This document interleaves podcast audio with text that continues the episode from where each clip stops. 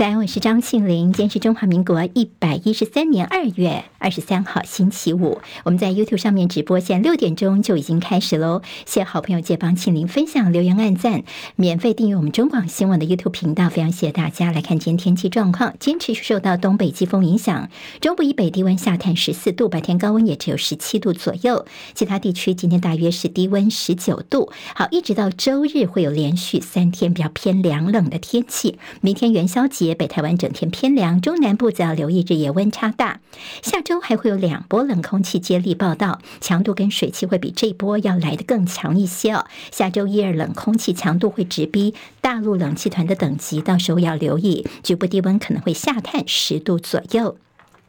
好，今天美国股市是大涨的，辉达公司 NVIDIA 的季报跟财测都非常的亮眼，股价喷涨超过 16%， 登上历史新高。今天看到美股的 AI 股呢是集体狂欢。好，我们台积电的 ADR 今天大涨 2.98%。 好，今天涨的最多是费城半导体，好，费半今天暴涨221点，涨幅 4.97%， 收在4667点，好，4667点。道琼指数涨456点，涨 1.18%， 收 39,069 点。纳斯达克指数涨460点，涨幅 2.96%， 收 16,041 点。好，史坦普指数上涨了105点，涨 2.11%， 收在 5,087 点。今天看到道琼跟史坦普指数是再创了新高。辉达的执行长黄仁勋透露，将为中国大陆的市场推出2款新的人工智慧 AI 晶片，这应该是可以绕过美国的出口管制。好，美国所发生的手机的大规模断讯事件，好，有 55% 说呢，他们行动电话服务出现了问题，超过1/3完全没有讯号， 8% 的用户是网络中断，其中 AT&T 是最为严重的，那么影响最大，大概有数以万计的客户投诉说根本就没有办法拨打电话或接听电话。好，那么现在呢，网络方面是陆续恢复了3/4了，那么是不是有所谓的网络攻击现象呢？现在还在进一步的调查，目前还没有进一步的讯息。欧洲议会安全及防卫次委员会的所有成员在今天被他们的咨询部门通知，要检查手机的资安，因为说在他们当中有议员的手机被发现暗藏有间谍软体。在国内，彰化县的深港乡昨天晚上的重大车祸，就读国小的3姐弟，他们昨天傍晚就走在斑马线上，就遭到一个73岁的萧姓男子开车撞上，2个小姐姐一度是没有呼吸心跳，虽然救回来，但是现在还是生命垂危。至于弟弟受到轻伤，已经出院了。好，又在台中市的这个家长，这个爸爸怀疑自己的小孩在小学当中遭到同学的霸凌，所以昨天带了武士刀跟高尔夫球杆冲到学校去理论。好，这个家长是以恐吓跟妨害自由罪嫌疑送法办。俄罗斯反对派领袖纳瓦尼之前在北极狱中猝逝，外传他的头部跟胸口都有淤伤，而且遗体迟迟没有交还给家属。有自称掌握内情的人士透露说，纳瓦尼很可能是先被暴露在摄氏0度以下好几个小时，然后心脏被一拳毙命。好，这也是在苏联时代典型 KGB 的杀人的手法。猫熊外销重启，大陆分别跟西班牙跟美国圣地亚哥动物园签署了新一轮的大猫熊的保护协定，在今年夏天，圣地亚哥动物园将会迎来一对大猫熊。好，接下来是10分钟早报新闻，我们用10分钟时间快速了解台湾今天的日报重点。今天中时跟联合的头版头条还是关心的是在大陆的这个捕鱼船艇的翻船事件的后续，同样是我们海巡署昨天的记者会说明。中国时报的标题叫做我们不会回避责任，现在正在洽谈抚慰金。好，那么现在呢，大陆的死者家属只要求道歉赔偿，海巡之友会将会到泉州去慰问跟处理。好，现在在侦办部分呢，如果侦办结果认为是我们执法单位或人员有责任的话，一定会负起全权的责任，那么一切就看地检署怎么做裁决。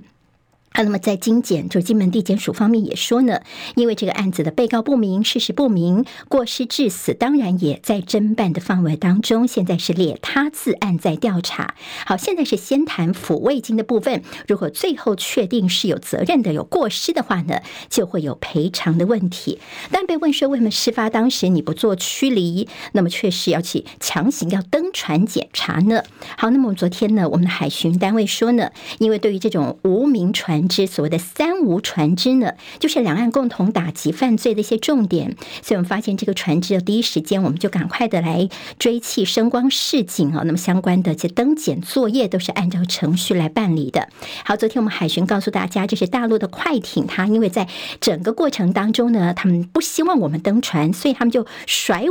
尾就撞击，失去平衡之后自己翻覆，意思就是说是他来撞我们的海巡船只的。那么在他们翻覆之后呢，马上的进行救援。但大陆的舆论方面现在还是继续的炸锅，像是觉得说民进党政府现在是继续的狡辩跟顽抗，甚至有大陆学者说呢，接下来大陆的一些有效护渔的措施是不是从金厦海域要进一步的扩展到像是澎湖附近。好，那么后续的影响呢，我们还要再观察。联报今天头版头条同样是海巡署说我们在洽谈抚慰金，因为昨天呢公布了所谓30秒的录音档案，但是这个部分呢似乎还是没有释宜。好，那么昨天所公布的现场的无线电录音不到30秒钟，这个内容主要是在这个接到通报查缉之前的过程，所以像记者就问说，那你可不可以提供翻船之后的整个通联的录音呢？结果我们海巡单位说呢，因为这后续就是一些比较繁琐啊、通报啊，还有这个救援的一些过程比较繁琐，所以呢是无关案情，而且涉及侦查不公开。好，那么现在不公开这个部分，而且说法矛盾，你既然说无关案情，那为什么需要侦查不公开呢？那么它的不公开呢，其实也引起了媒体一些质疑，说这疑团似乎是越来越多。今天联合报比较有他们访问到了目前人还在金门的这个死者，两个死者的家属，他们说他们的船只是海巡所撞翻的。好，那么现在呢也要求他们不希望呢火化，他们希望能够进一步的来有要求一些道歉跟赔偿。但是说呢，因为现场没有这个当下的这个录影录音在事发当时的这个情况，所以呢大家说这密录器难道我们的一些相关执法人员身上都没有吗？现在统计起来，海巡署总共还缺3061支密录器。好，相关的经费现在接下来赶快补齐，会动用我们的第二预备金。好，金门地检署也告诉大家，不是有两个生还的这渔民，他们回到大陆去之后也接受访问吗？他们说是被台湾给顶翻的，被我们的海巡的这个船只给顶翻的。那么我们金门地检署说，其实他们在台湾时候也有做笔录，有一个渔民呢，他是说两船有发生擦撞，那么另外一个王姓渔民他当时是说他没有感觉船只被推翻了。好，那么现在呢也没有办法更进一步证明说是不是碰撞导致于翻覆。好，在检方的动作方面呢，现在的说法是稍微又保守一些了。好，那么在罹难的渔民家属在说，海巡是谎话不断的回避真相，甚至生还的渔民也说，我们船明明都已经熄火了，竟然还被撞。好，现在蓝营喊我们的海委会管碧玲主委应该要下台。好，府方一开始其实想冷处理，但是似乎是酿起了更大的风暴。还有海巡你选择性的揭露，其实相关的猜疑并没有让大家释疑，反而是现在疑点越来越多。好，这是综合整理今天有关于这帆船事件的后续。自由时报今天在头版呢，两个新闻都跟这个台美关系有关的。其中在中间会看到的是这个盖拉格，这是抗中鹰派的这个盖拉格一行人呢，他们来到台湾呢，美国的这跨党派的议员访问团昨天来到台湾，他们昨天呢，他们也见了蔡英文总统，总统当选赖清德，昨天下午也见了立法院长韩国瑜，那么昨天他也特别对韩国瑜跟我们的副院长江启臣呢邀请他们访问美国。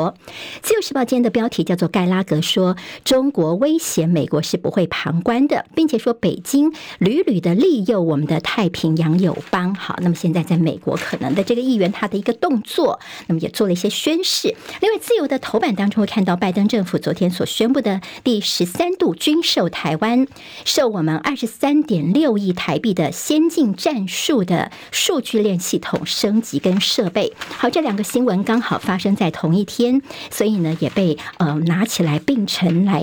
做一些讨论了。那这个消息今天在联合报的头版2其实有看到，那么盖拉格昨天说，他上次跟赖清德碰面的时候，赖清德曾经用篮球来做比喻，他说如果1对1斗牛的话呢，那么台湾跟中国，中国可能会赢，但是如果是团体赛的话呢，台湾就不会输。那么他说他非常同意赖清德的比喻，来到台湾就是希望能够找到更多的方向跟方法来拓展这个篮球队，好，就是来纠团的。那么这次大陆在美国的这样的跨党派议员的访问台湾，就今天联合报有说美国两岸政策的绵里藏针。好，那么美方其实整个操作算低调，算我们媒体是高度关注，但同时我们看到他们宣布的对台湾的军售的讯息在同一天，等于说这样的一个铺陈安排，似乎呢这不是个单纯的议员访问团，甚至还有迎合美国政府的立场哦。好，那么现在好像有点像是这拜登的特使之类的吗？那么等于说现在看到了拜登政府跟国会联手推进对台政策，保留跟北京的回旋空间，这务实的做法对台湾来说呢，其实应该不算是坏事。那么今天在中时跟联合都有特别关注到，昨天呢访问团其中有一位的这个议员，他呢特别提到说，我们台湾是不是可以来生产155公里的榴炮弹呢？好，那么这是昨天呢同行的议员他提议哦。那也就是我们台湾会不会变成是美国的一个兵工厂呢？好，那么这个议员的名字他是民主党籍的，他叫做克利旭纳莫提。他说呢，这个武器啊，我们可以思考台湾跟美国一起来生产哦，甚至我们这边就可以帮他们来存一些炮弹等等，好像是155公里的榴炮弹的短缺，我们就可以变成这个供应链的一部分了。好，其实我们现在的这个生产呢，已经有一些155公里的榴炮弹的生产了，等于说我们会不会加入这样所谓的兵工厂的供应链呢？当然也是值得关心了。但是呢，现在是不是加入供应链武器库的盘算让人有点担心，因为台湾的情势跟乌俄战场陆地紧密相连是不太一样的，所以如果打城镇战是下策。所以现在呢，在这个记者所写的特稿说，是美国给台湾鱼叉飞弹，这才是我们现在所要求的。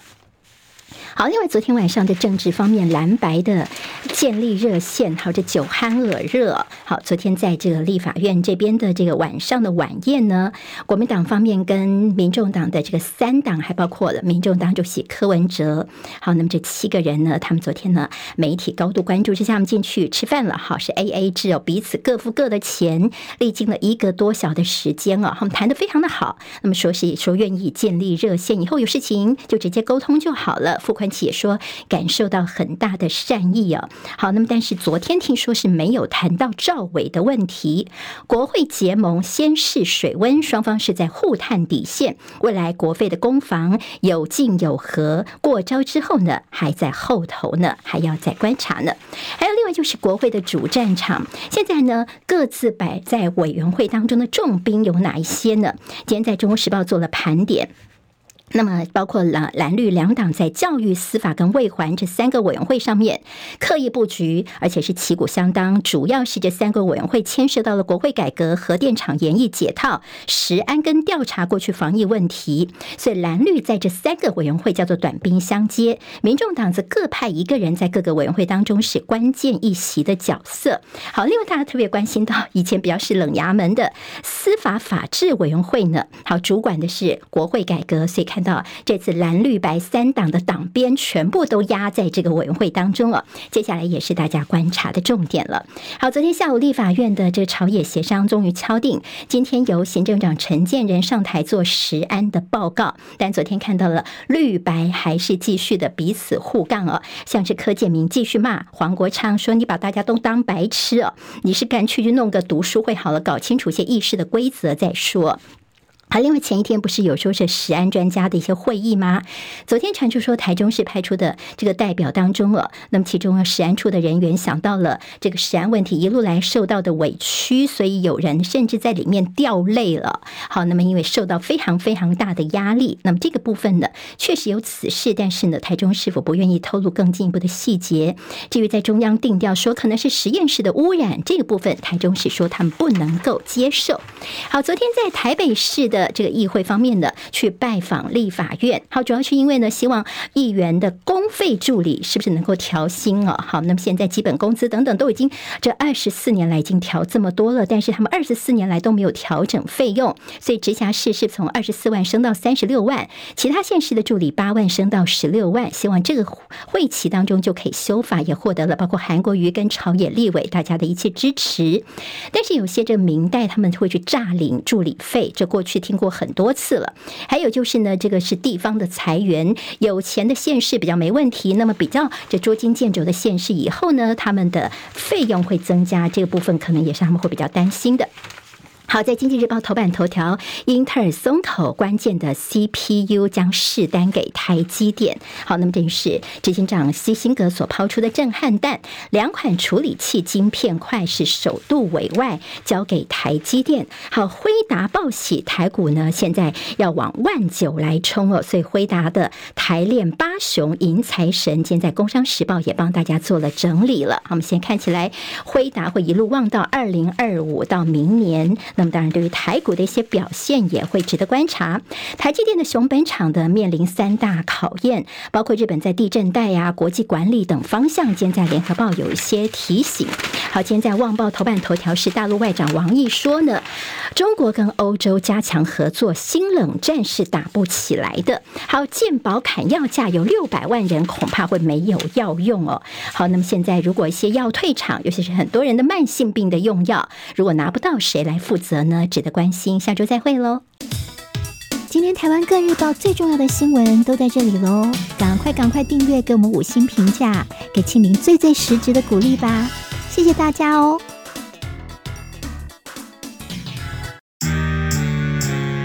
啊，